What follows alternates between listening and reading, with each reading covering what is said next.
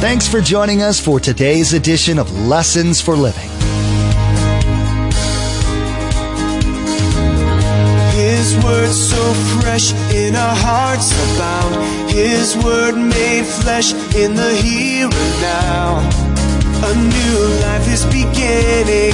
Lord, let us hear your lessons for living.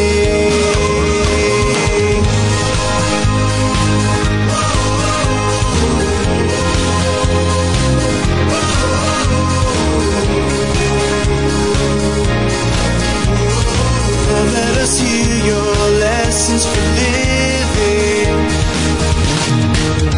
We, we don't have to live in a world without peace. I have absolutely abundant life, Jesus said, overflowing life. But then John begins to talk.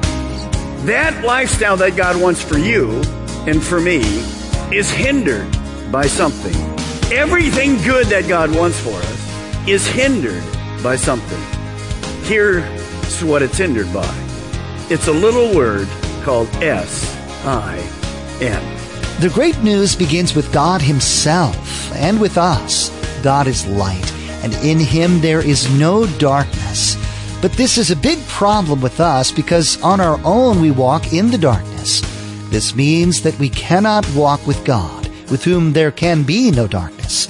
This is the central problem of mankind even when we don't recognize it. We are in darkness and God is light and the two can never meet. But if we walk in the light, then we have fellowship with Him. This is the very reason that Jesus, light of the world, was sent into this dark and weary world. Remember, there's quite a few ways to receive a copy of Pastor Mark's teaching. We'll be sharing all that information with you at the close of today's broadcast. Now, let's join Pastor Mark in the book of 1 John chapter 1 verse 5 for part 1 of our message entitled Sin Hinders Our Walk with God.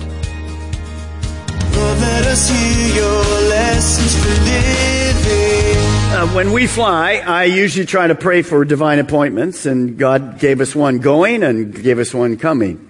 We were on our last stretch. We had to go from India over to Dubai. That took us around 10, 12 hours of flying and waiting time and stuff. When we got to Dubai, um, we headed out back to Dulles. That was a 14 hour flight. And uh, when we do those flights, you guys prayed, so we had, Lynn and I in the economy, we had a seat between us. Thank you, Jesus. It's like going to heaven. It's like business class, but it isn't business class. So thank you. Next time I go, I'm making sure you guys pray again. Well, during that 14 hours, uh, I usually sleep a lot. Linda sleeps a lot. We're, we're fortunate enough to do that. Uh, but usually we walk quite often too, so that we don't get clots in our legs and all that kind of thing. Well, I do know during the night, because at around 2.30, 3 in the morning, I usually go to back of the big plane because there's a flight attendants back there that they're serving little snacks to people or whatever. They can't go anywhere. And they really have nobody to talk to. So I, I, got involved with a guy. I want to share you. As soon as I finished with him, I talked with him about 20 minutes. He was a flight attendant. He was actually born in the Middle East. Uh, he worked many years before he was a flight attendant as a psychologist. He, he was very eclectic about his beliefs. They were like all over the place, although he was raised amazingly in the Middle East in a Christian home and had church Christian school his whole life. We began talking and he said these things to me. I pray every day. I read the Bible sometimes. I go to church Easter and Christmas, and my job prevents me from going more often. I've seen evil in the church, including evil religious leaders. And I says, well, uh, that's true. We're, we're, humans. People in the pulpit are just like anybody else. W- what do you mean? Well, it happened to be that as a psychologist, he worked with many of those students up in the Boston area who were abused by the priests. So that gave him this skew on everything. So he says, I, I'm really not into Christianity and, and, uh, you know, I'm just not into that. And then he said this, I'm, I'm a good person and I treat people well and I treat them with respect.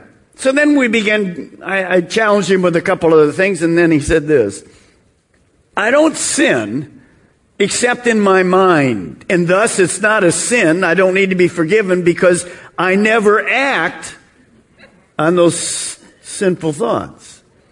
So I went like this, time out, time out. And I began to tell him in a nice way, well, no, no, Jesus said, out of the heart comes all this evil stuff out of our mind. In fact, Jesus said, you know, the Old Testament says, don't commit adultery. Jesus said, if you even think about it in your mind, you've already sinned. You've already committed adultery. And we went on, and pretty soon I just said to him, because it was kind of coming to a close, I said, I, I want to leave you some things to think about. Since you have background, you're not clueless to what I'm going to tell you. And so I left these little truths to him. I talked about faith. And I said, like life, Christianity is based on faith. It's not a jump in the dark. We have lots of proofs that, uh, of the Bible and God and Jesus and heaven. And I said, you know, you live by faith. Like me, I'm on this plane because I have faith in the pilot. I have faith in the mechanics. I have faith in the engineers that built the plane. By the way, it wasn't a 787. Hallelujah. And I said, what, what picture you have about Christianity is not correct. You think Christianity is a bunch of rules and rituals. You think it's a religious kind of a deal. I said it's not. It's a personal relationship with Jesus Christ. And I said, uh, you, you don't, you can't get to church often? That doesn't ever have to interfere with your personal relationship. You can get up every morning and through prayer and reading of the word and confessing your sins, you can have that. You can work on that vibrant personal relationship. And then I said, I'm going to leave you with these things because I know they're true. You might not agree with me, but I want to leave you these things. Good people don't go to heaven. Only forgiven people go to heaven.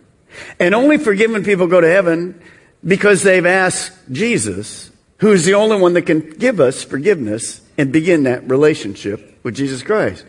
And then I stopped and went back to my seat.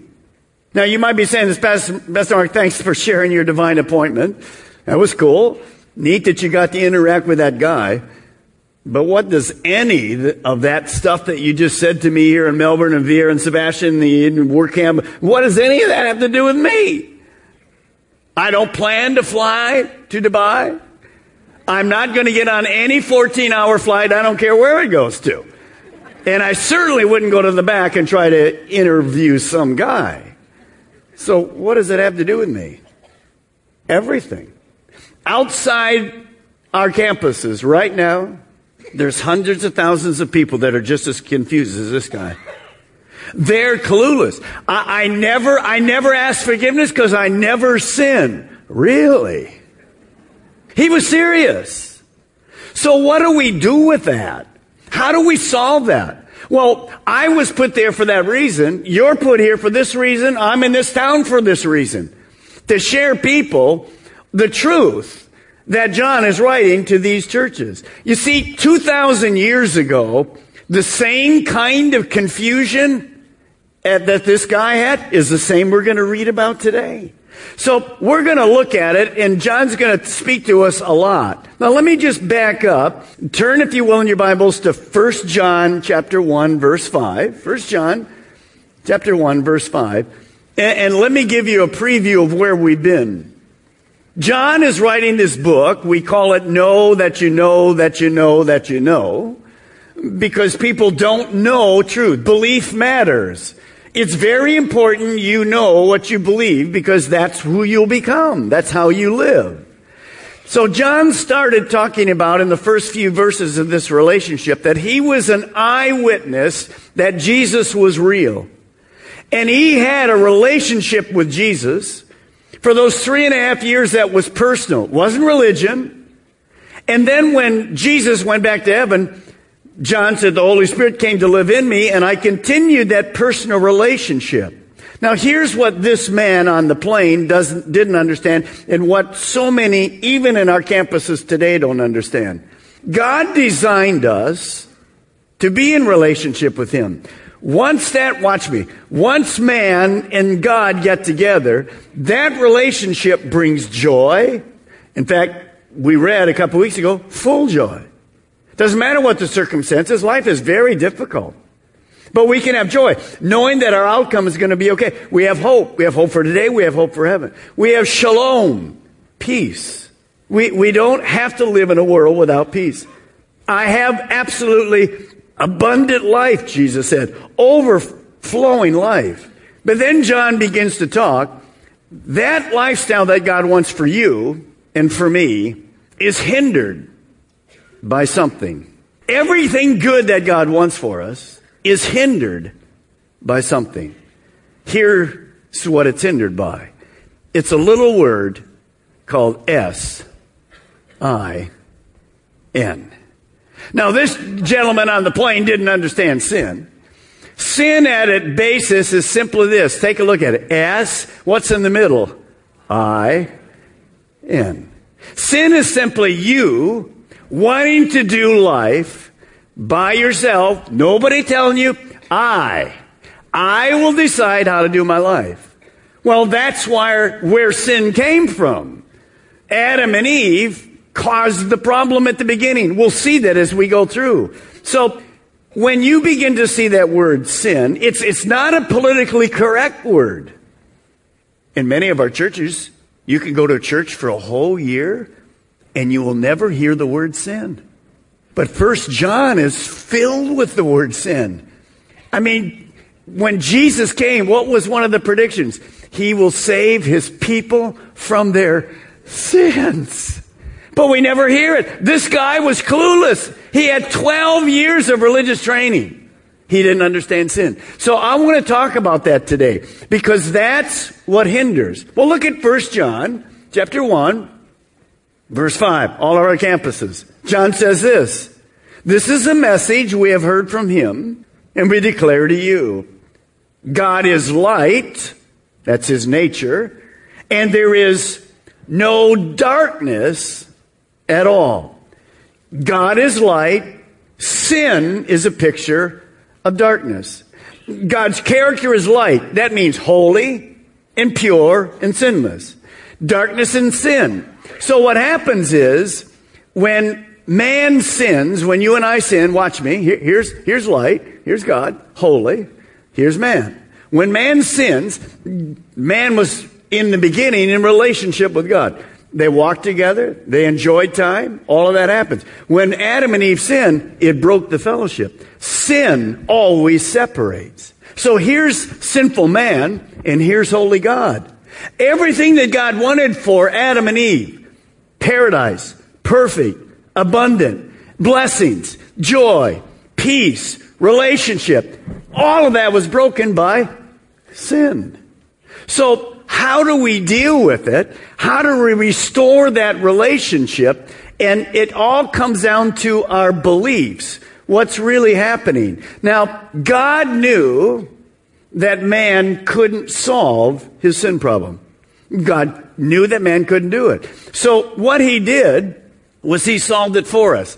Take, take a look at this verse right here, and you'll see what that looks like. He, God, is so rich in kindness and grace that he purchased our freedom with the blood of his son and he forgave. Say it with me at all our campuses. He forgave our, our sins. So man couldn't do it, but God did do it. He did it through the person of Jesus Christ. Now, when that happens in your life, initially, when your sins are forgiven initially, that's called salvation or born again or becoming a Christian. There's a point in your life when you must admit you're a sinner. You'll see that today. Be sorry for your sins. Sorry enough. The word is repent to change lifestyle. That's a huge deal in our, in our teaching today. And then begin to follow him. See, event is salvation. Lifestyle is following Jesus. We, we don't come to Christ just to get a free pass to heaven. We come to Christ to restore that relationship. So we're in relationship with God 24 7. How does that work? Here's the next thing you want to write. Walking with God requires one thing ongoing obedience to His Word. Ongoing obedience. Not, not a one time deal. And I, I, emphasize that because of what you're going to see in the teaching today, all of our campuses. Now, uh, uh, as you're writing that down, I want you to look up me, and, and here's a philosophy in your mind that you're going to have to understand. Many people, when they think of Christianity or the Bible, they think of this. Well, it's a bunch of rules and regulations. Everything God says here, no, no, don't, you can't, don't, buy, bad, yeah, yeah. Well, let me give you an illustration how that works. You're a parent. You have a new child. Child's one and a half, two, just kind of learning to walk and kind of to feel things out. You walk out in the front yard and you're talking with a neighbor and you dis- distracted for a moment and your child toddling right to the street where the cars are coming. Now, if you're, uh, you notice that right away, what would you do, parent? Come and tell me what would you, what would you do? Let's hear it. You go, stop! And then what would you do? You run over and what? Pull them from safe, pull them from danger. Am I right? Now ask me, why did you do that? Because I'm the parent. No, you did it because what? You love your child. Every commandment that God ever gave us is because He loves us. He's trying to pull us from danger. But the enemy says, Oh, you don't want to serve that God. Look at that. Don't do this. Don't do that. No, no. Every commandment, in fact, the Bible says they're not grievous. They're for our good. Now, if you're ever going to grow in your walk with God, you have to get that mentality. If you think because you come to church and God says, you can't do this, like we talked about all kinds of things. You can't do this because this is good for you. You need to do this. Well, I don't think I, re-. no, no, no. It's ongoing obedience is the only way you'll restore fellowship with God. And so get that in your mindset. This is not bad. This is good. In fact, that's what we're teaching today. That's why John wrote this. Now, in verses 6 through 10, there's three contrasts. John writes about individuals that said they're in fellowship with God, but probably not. So we begin to look at them. All three of them will start with this terminology. If we claim. Now, remember, if we, John's going to put himself in there because all of us could fit in here. Here we go, verse 6. Take a look, all of our campuses. If we claim to have fellowship with him, Yet we walk in darkness, in sin. Walk means a lifestyle. We lie, and we do not live by the truth. So there's some people who say they're following God. They're living in sin. It's a lifestyle of sin.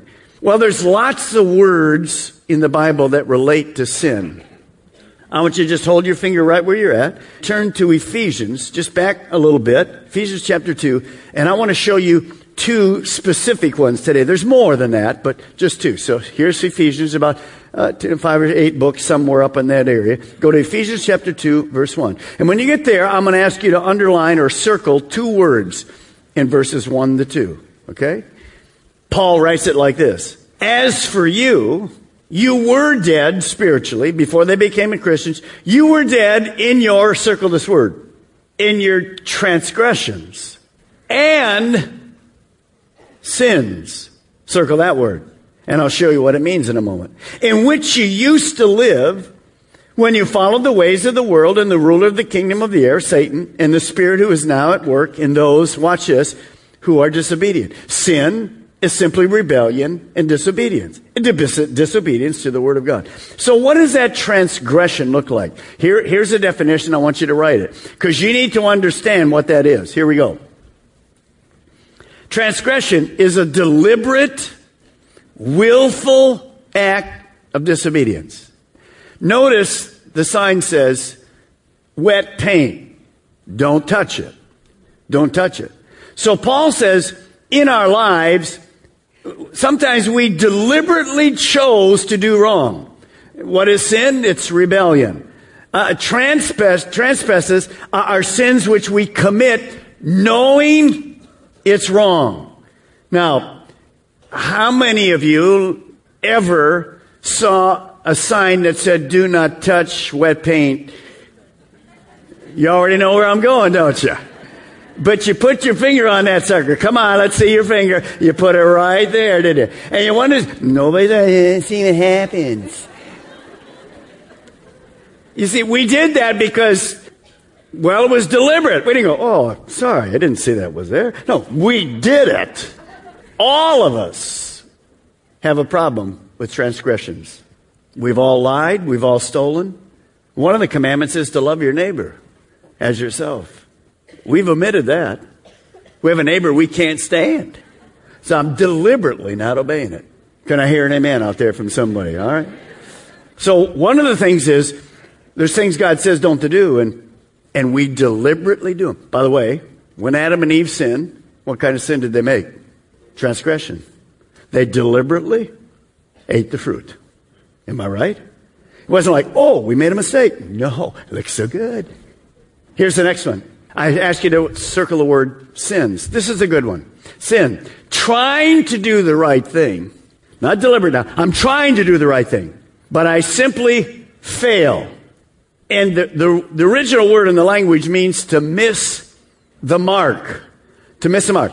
We try, our intentions are good, we just blow it. When you begin to think about some of this, it's hard for us.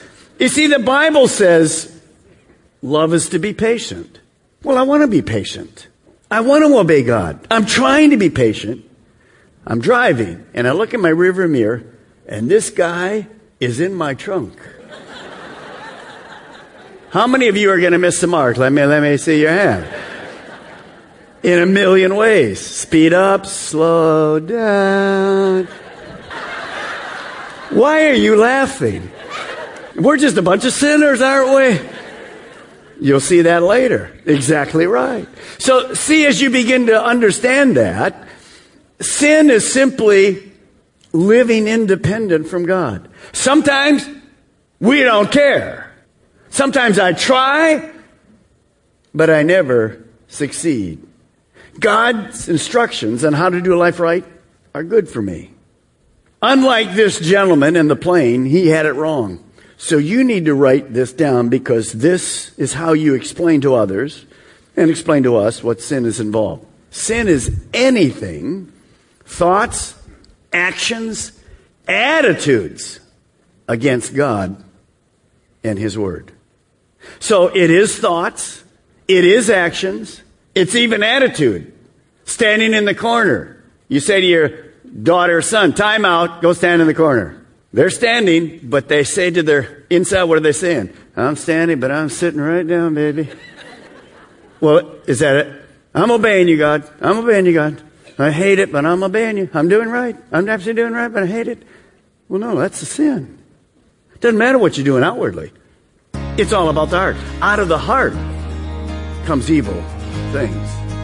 Now, go back to 1 John 1 6. So, what is this, what is this wrong belief?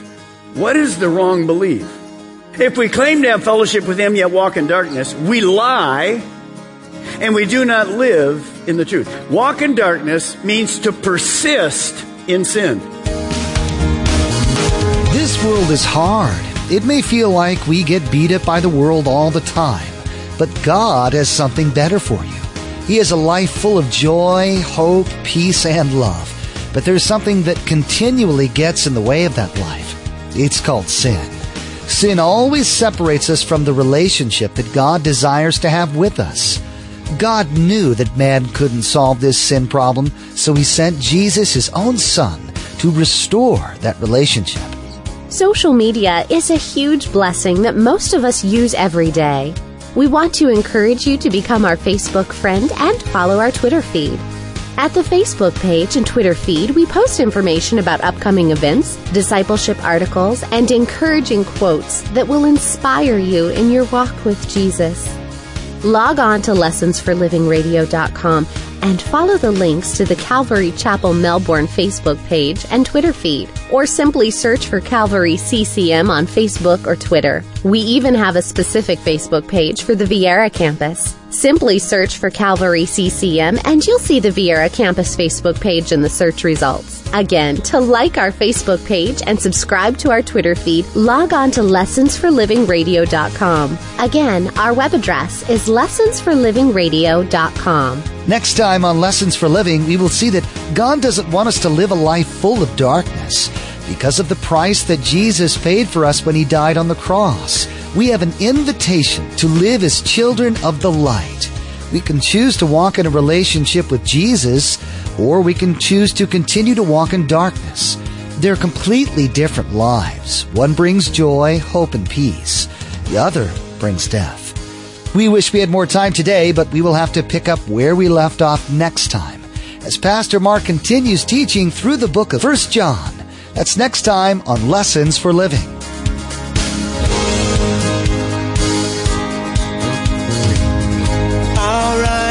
seen and our ears have heard. His word made flesh in a hurting world. A new hope he is giving. Lord, let us hear your lessons for living.